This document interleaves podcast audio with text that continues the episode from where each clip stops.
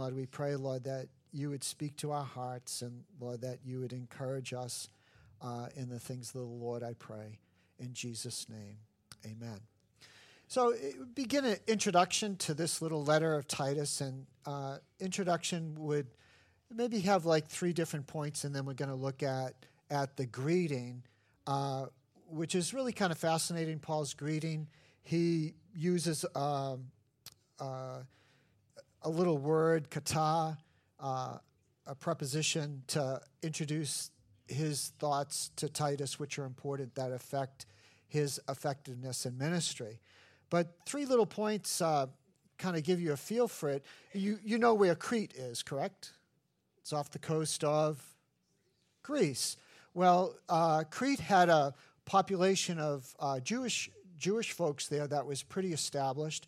Matter of fact, in in 141 BC, uh, the population there, the Jewish population there, was very, very strong, and they had an alliance with, with Rome that was very beneficial uh, to the Jewish population there, and and synagogues and and worship. Well, what came along in Acts chapter two? Uh, can you tell me what happened in Acts chapter two? Something happened that was very pivotal. Pentecost happened, right? So the the, the formation of the church, the Holy Spirit was poured out. And who do you think was present at Pentecost? Uh, people from Crete. And so they experienced the, uh, the outpouring of the Holy Spirit, and uh, the folks that were visiting uh, Jerusalem, they became, some of them became born again, and they went back to their hometown, right? Went back to their hometown and what began to develop there was pockets of believers uh, in Jesus Christ as Messiah. Then, uh, so that was in formation, and then you had the Apostle Paul come along, and in Acts chapter 27, Paul goes from uh, leaving on his journey by ship to where? To Rome. And he ends up going through a couple different storms, and the sense is that he eventually ends up in Crete for a visit there, and the work of the Lord uh, uh, progresses. Well, at some point, and this is where the narrative or the historical timeline breaks down, at, at some point, Paul goes back to Crete um, because the, the church and the believers and the leadership are it's a mess. And he brings along with him a young guy by the name of titus. And titus is someone is a young man that is one of paul's converts. And so here's the scene. Paul goes back to crete which has experienced kind of renewal revival and uh, the synagogues are being populated by uh, believers in Jesus Christ as Messiah. Uh, Paul comes back to visit those churches that are in Crete and finds out that it's quite a mess. There's a lot of ungodliness. The leadership of the church is in disarray. Um, people are untethered from, say, the scriptures. And uh, Paul's there and he says, Wow, this is quite a mess. I'll see you, Titus and he leaves Titus there with a bag of goods that that is just it ain't good. It ain't it ain't good. For those of you that are praying, God, please restore us to the first century church. Please stop that prayer. That prayer is will have nothing but painfulness. Uh, and so, but Titus, okay, so what can we say about Titus now that we've given a little background? Titus is a very dynamic leader, very different than Timothy. Timothy uh, was a little shy, he was a little resident, uh, he, uh, he was a little resistant to stepping into leadership. Titus is quite the opposite. He's a man of strength. He, matter of fact, he said to Paul, he says, Oh, I'm really ready to go back to Corinth. The guy's nuts. So Paul sends him back to Corinth to take the collection for the saints at Jerusalem and to really kind of speak into the church in two areas and those two areas were uh, godliness based upon the Word of God. That's the first thing. And the second is leadership development. And so Titus was, uh, if we could put it this way, uh, without diminishing who Titus is, Titus is Mr. Fix It. So wherever Paul has a problem, he's sending this young guy into that particular area to speak two things into them, two things specifically, to tether them, tether them back to the Word of God and insist that out of that comes godliness. And what Paul says to Timothy is instructed for any area of our life, any area of uh, uh, vocation or any area of calling in our life, is that we need those two things to be effective. We need a sure foundation in the Word of God, and we need a heart to, to comply or to conform to the Word of God. And we see that in Titus, and we see that in the greeting. Paul establishes the authority of the Word of God, and, and he works towards uh, speaking of the response of the believer to the transformational work of, of the Word of God in the believer's life is compliance and conformity to that Word. And when you get that dynamic in place, you get fruitfulness in ministry. Now, there's probably one more thing, there's a lot of things I could share with you, but there's probably one more thing that I'd like to highlight as part of uh, introduction into Titus ministry. Is Titus ministry was. Um, oh, how can we put this? Titus' ministry was interim, it was temporary. In other words, Paul came, Titus stayed, and then Titus left to do another ministry, another calling in his life.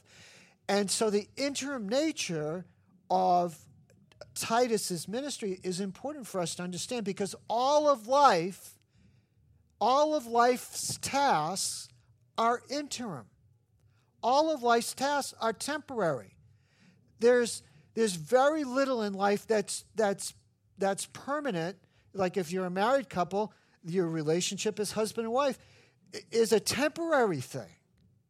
It lasts only as long as you live. And when we're raising children, and, and I know this is hard for some of you to believe, once and you've been up all night, it's only a temporary assignment. They do grow up. And if you do a good job, they will leave. There's parts of us that don't want life to be interim. There's parts of us that don't want life to be temporary. Like when my children were between the ages of 8 and 12, 12 I wanted to freeze dry them. I wanted to keep them. I wanted to keep them in that place uh, because they were just so sweet. They're sweet towards each other. They're, they're sweet towards their parents, but life, every assignment that we have in life, we're, we're, we're, we're, is an interim assignment. And see, when you grab a hold of that, then you understand why Paul kept on focusing on, on the blessed hope, on, on heaven. That there's things that were assigned to in this life that are, are, might be difficult, but they're only preparing us for the glory to come. They're only preparing us to live with the Lord forever. And so Titus is a very dynamic young leader. He has personal initiative and enthusiasm. He's great at administrative skills and leadership development. And yet, in the greeting that we read, Paul uh, reminds this young, emerging leader of the necessity to, to have uh, linked together the Word of God and personal holiness and godliness. And so his structure he uses in our text, we'll read it in a minute, but the structure is that uh, Paul uses the Greek preposition kata, any English people here that can tell me what a preposition is? I actually had to look it up again myself, but what's a preposition? Oh, well, thank you. We have a, we have a. I, I always have my go-to people. I don't see Henny here, but go ahead, Kimberly. What is a preposition?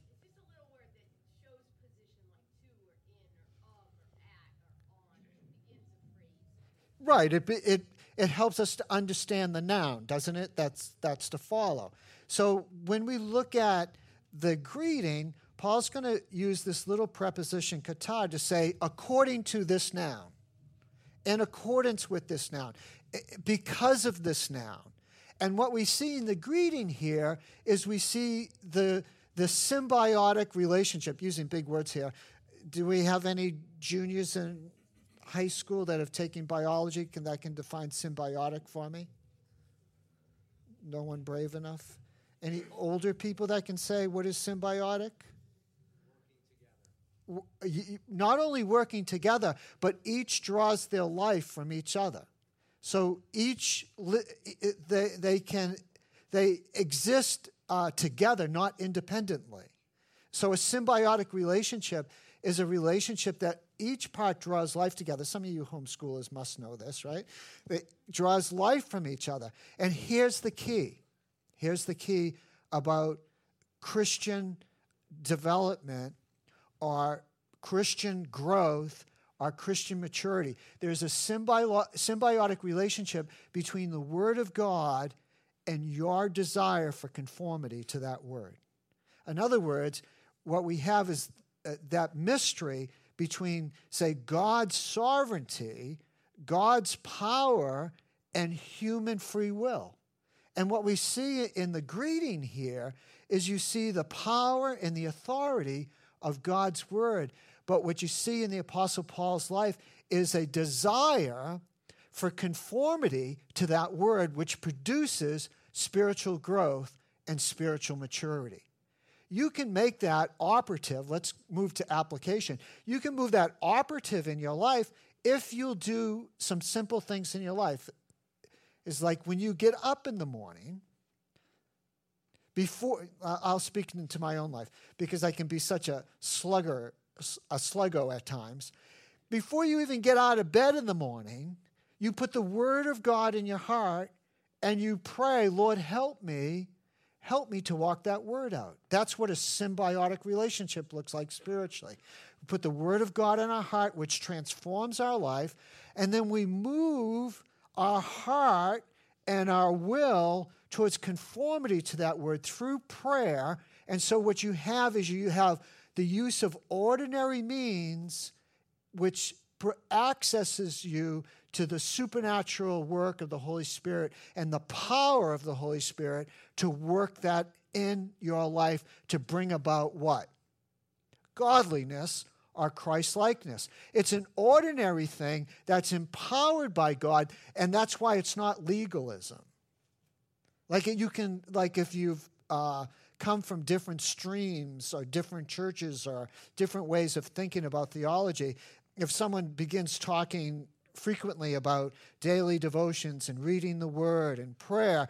Oh, that's don't put that on me. That's just what? That's just you being legalistic. I got to get that going there. And it's not. It's it's it's allowing it's using ordinary means of grace to produce supernatural change in your life to become more like Christ. Yet it's very, on, on the surface of it, it's very ordinary. It's about, Lord, I'm putting my word in, your, in my heart. Lord, help me to grow as a believer. Help me to become more Christ like. And so the basis of Titus's leadership is two things the transforming power of God's word, coupled with a, a desire for conformity to that word, which produces in the life of the believer Christ like maturity. And that's what Titus is going to call the church to. So if you want to grow as a believer, if you want, well, let me put it in a very self serving way. Would you like more joy in your life? Yeah. Ask me that question. Pastor Ed, would you like more joy in your life? No, I'm from New England. I want to be miserable. yes, I do. And what I found, what I found in my like travel as a Christian, is that I want more joy, and God has made me for joy. God has made me, my heart uh, uh to, to be joy filled. Joy filled, not subject to the circumstances of my life, but, but, but joy in the grieving, a sense that God is there. Joy in the success of life, knowing that it is He that has brought about favor. Joy in the ordinary things of life, like joy in loving my wife, joy in loving my grandbabies, more joy in loving their parents. See, God wants us to be containers for His joy. And, and when we put His word in our heart and we desire conformity to that, He changes us from the inside out. Let's read the greeting. There's four things that, uh, four, uh, prepos- uh, one preposition, kata, used in four different ways that illustrates the dynamic, symbiotic relationship between the Word of God, human desire, human conformity to that Word, and what, that, what that's going to produce in the life of Titus and, and the early church. Let's read it. If you want to take a look at your notes, you can follow along with me. But Titus chapter 1, verses 1 through 4. Paul, a servant of God and an apostle of Jesus Christ for the sake of faith. And so, what Paul says here in this first little, uh, this uh, first little part of verse uh, one is it's kata pistis, and and the language that Paul uses here is for the sake of, or according to, or in harmony with the faith, not a faith, but the faith. And what he links that with is the is the faith that produces regeneration. And he uses the word the elect here. He says, So Paul, is a servant of God and an apostle of Jesus Christ, for the sake of the faith of God's elect. The, according to the faith that has brought regeneration or salvation to God's people. And the language that he uses here is remarkable. Is that he is a slave towards what? Towards the faith of the Word of God. And so Paul's disposition was, was, was I want to conform my life. I want to bring my life in harmony. I want to bring my life in agreement to the Word of God so that I can accomplish God's purposes in my life. And to that end, I am a what? Doulos. A slave. Some of you guys, some of you men and women know, know that immediately. You say, oh, yeah, I know what it is to be a slave. I'm going to meet my master on Monday morning. And, and that person is just going to run my life all week. So a slave is a servant of someone else, is under the authority, hupotasso, under the authority of their, their overseer. And Paul views that's his attitude towards the Word of God, is that I'm going to align, I'm going to bring myself into alignment with, with the Word of God. And as you do that, as you do that, as Titus, as Titus does that, as Paul does that, he becomes fruitful in his life. And so to align oneself with the Word of God is not burdensome, it's not legalism, it's designed to bring Christian maturity and Christian, Christian growth into your life, which results in more what? More joy in your life. Joy, you know, and I want that.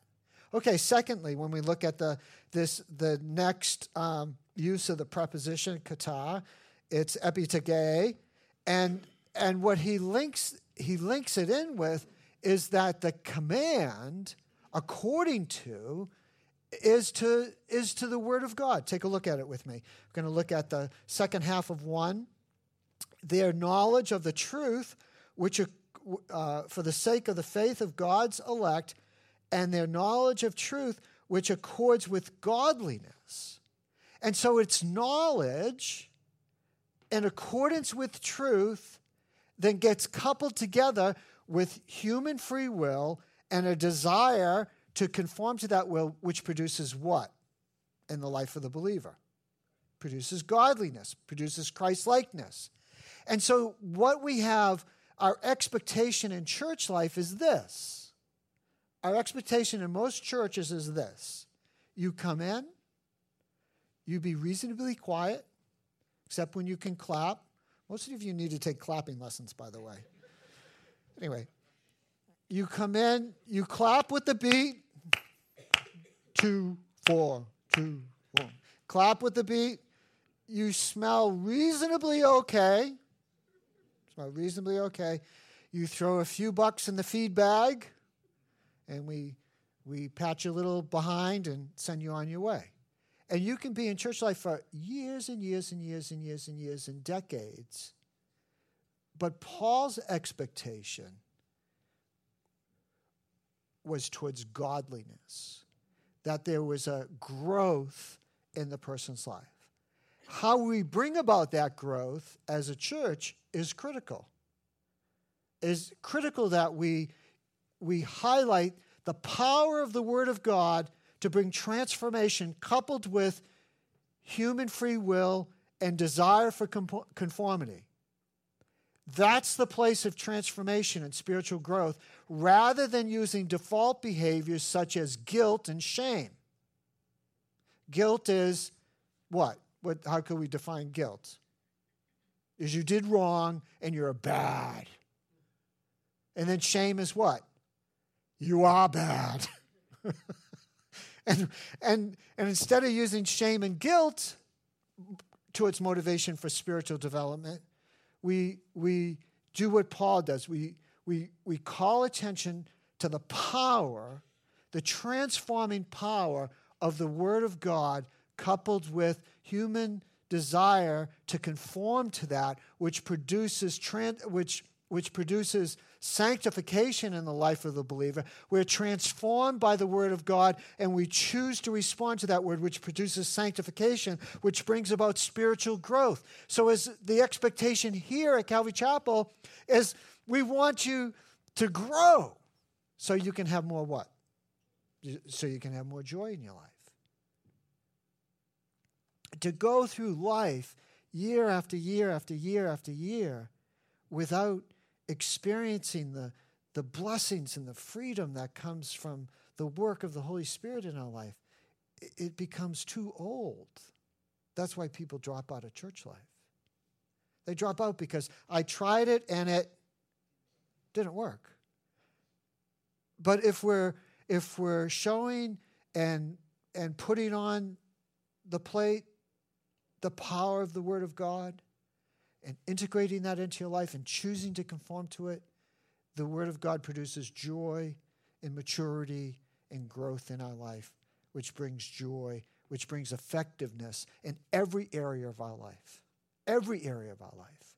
In our relationship with our, with our spouse, that when we uh, apply Philippians chapter 2 in our life, uh, that, that uh, let the same attitude be in us.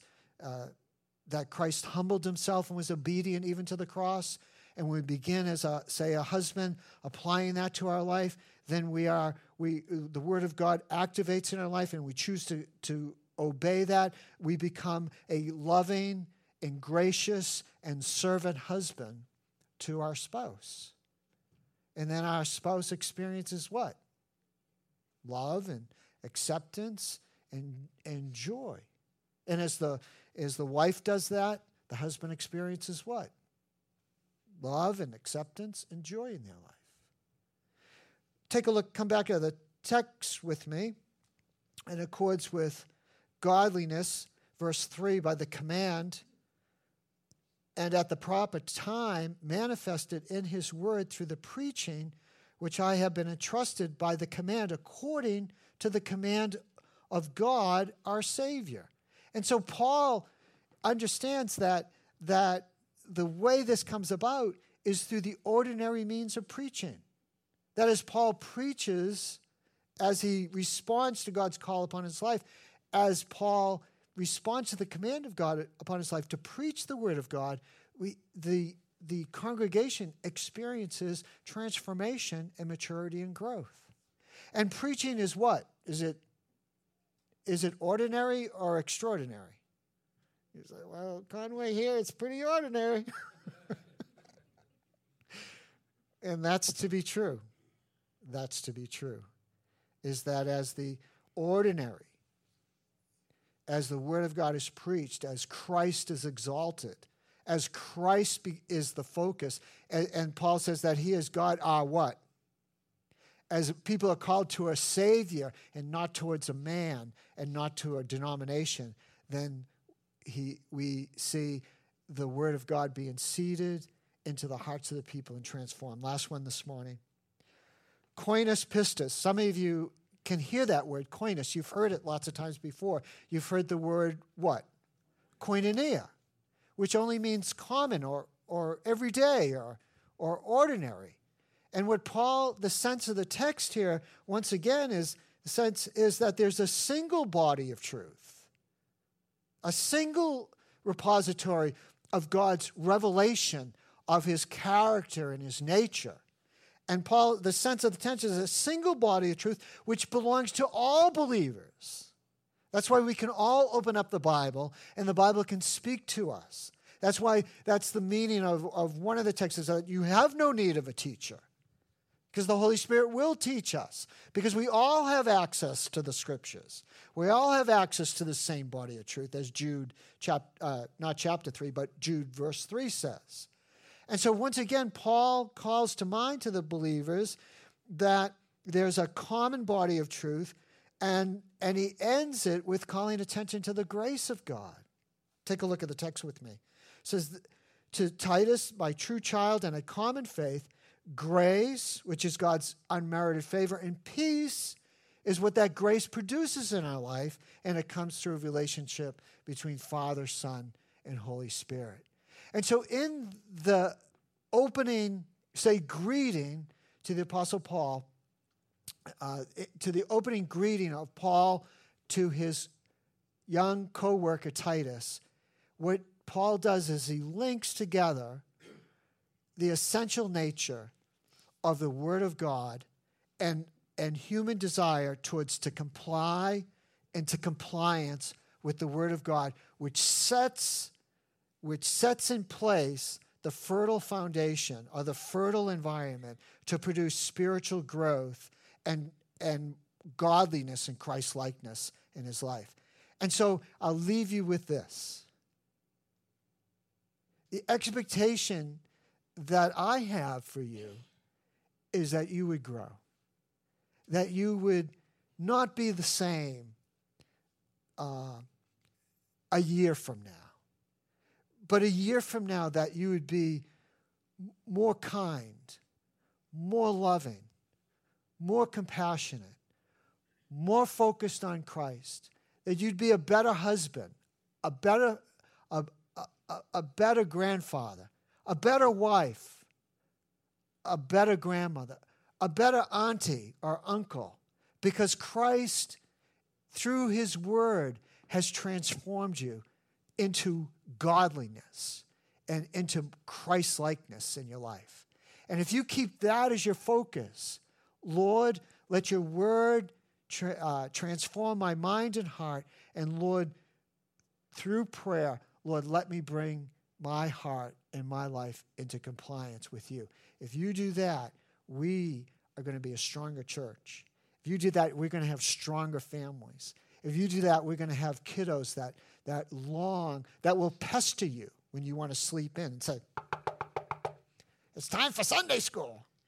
My kids did that to me.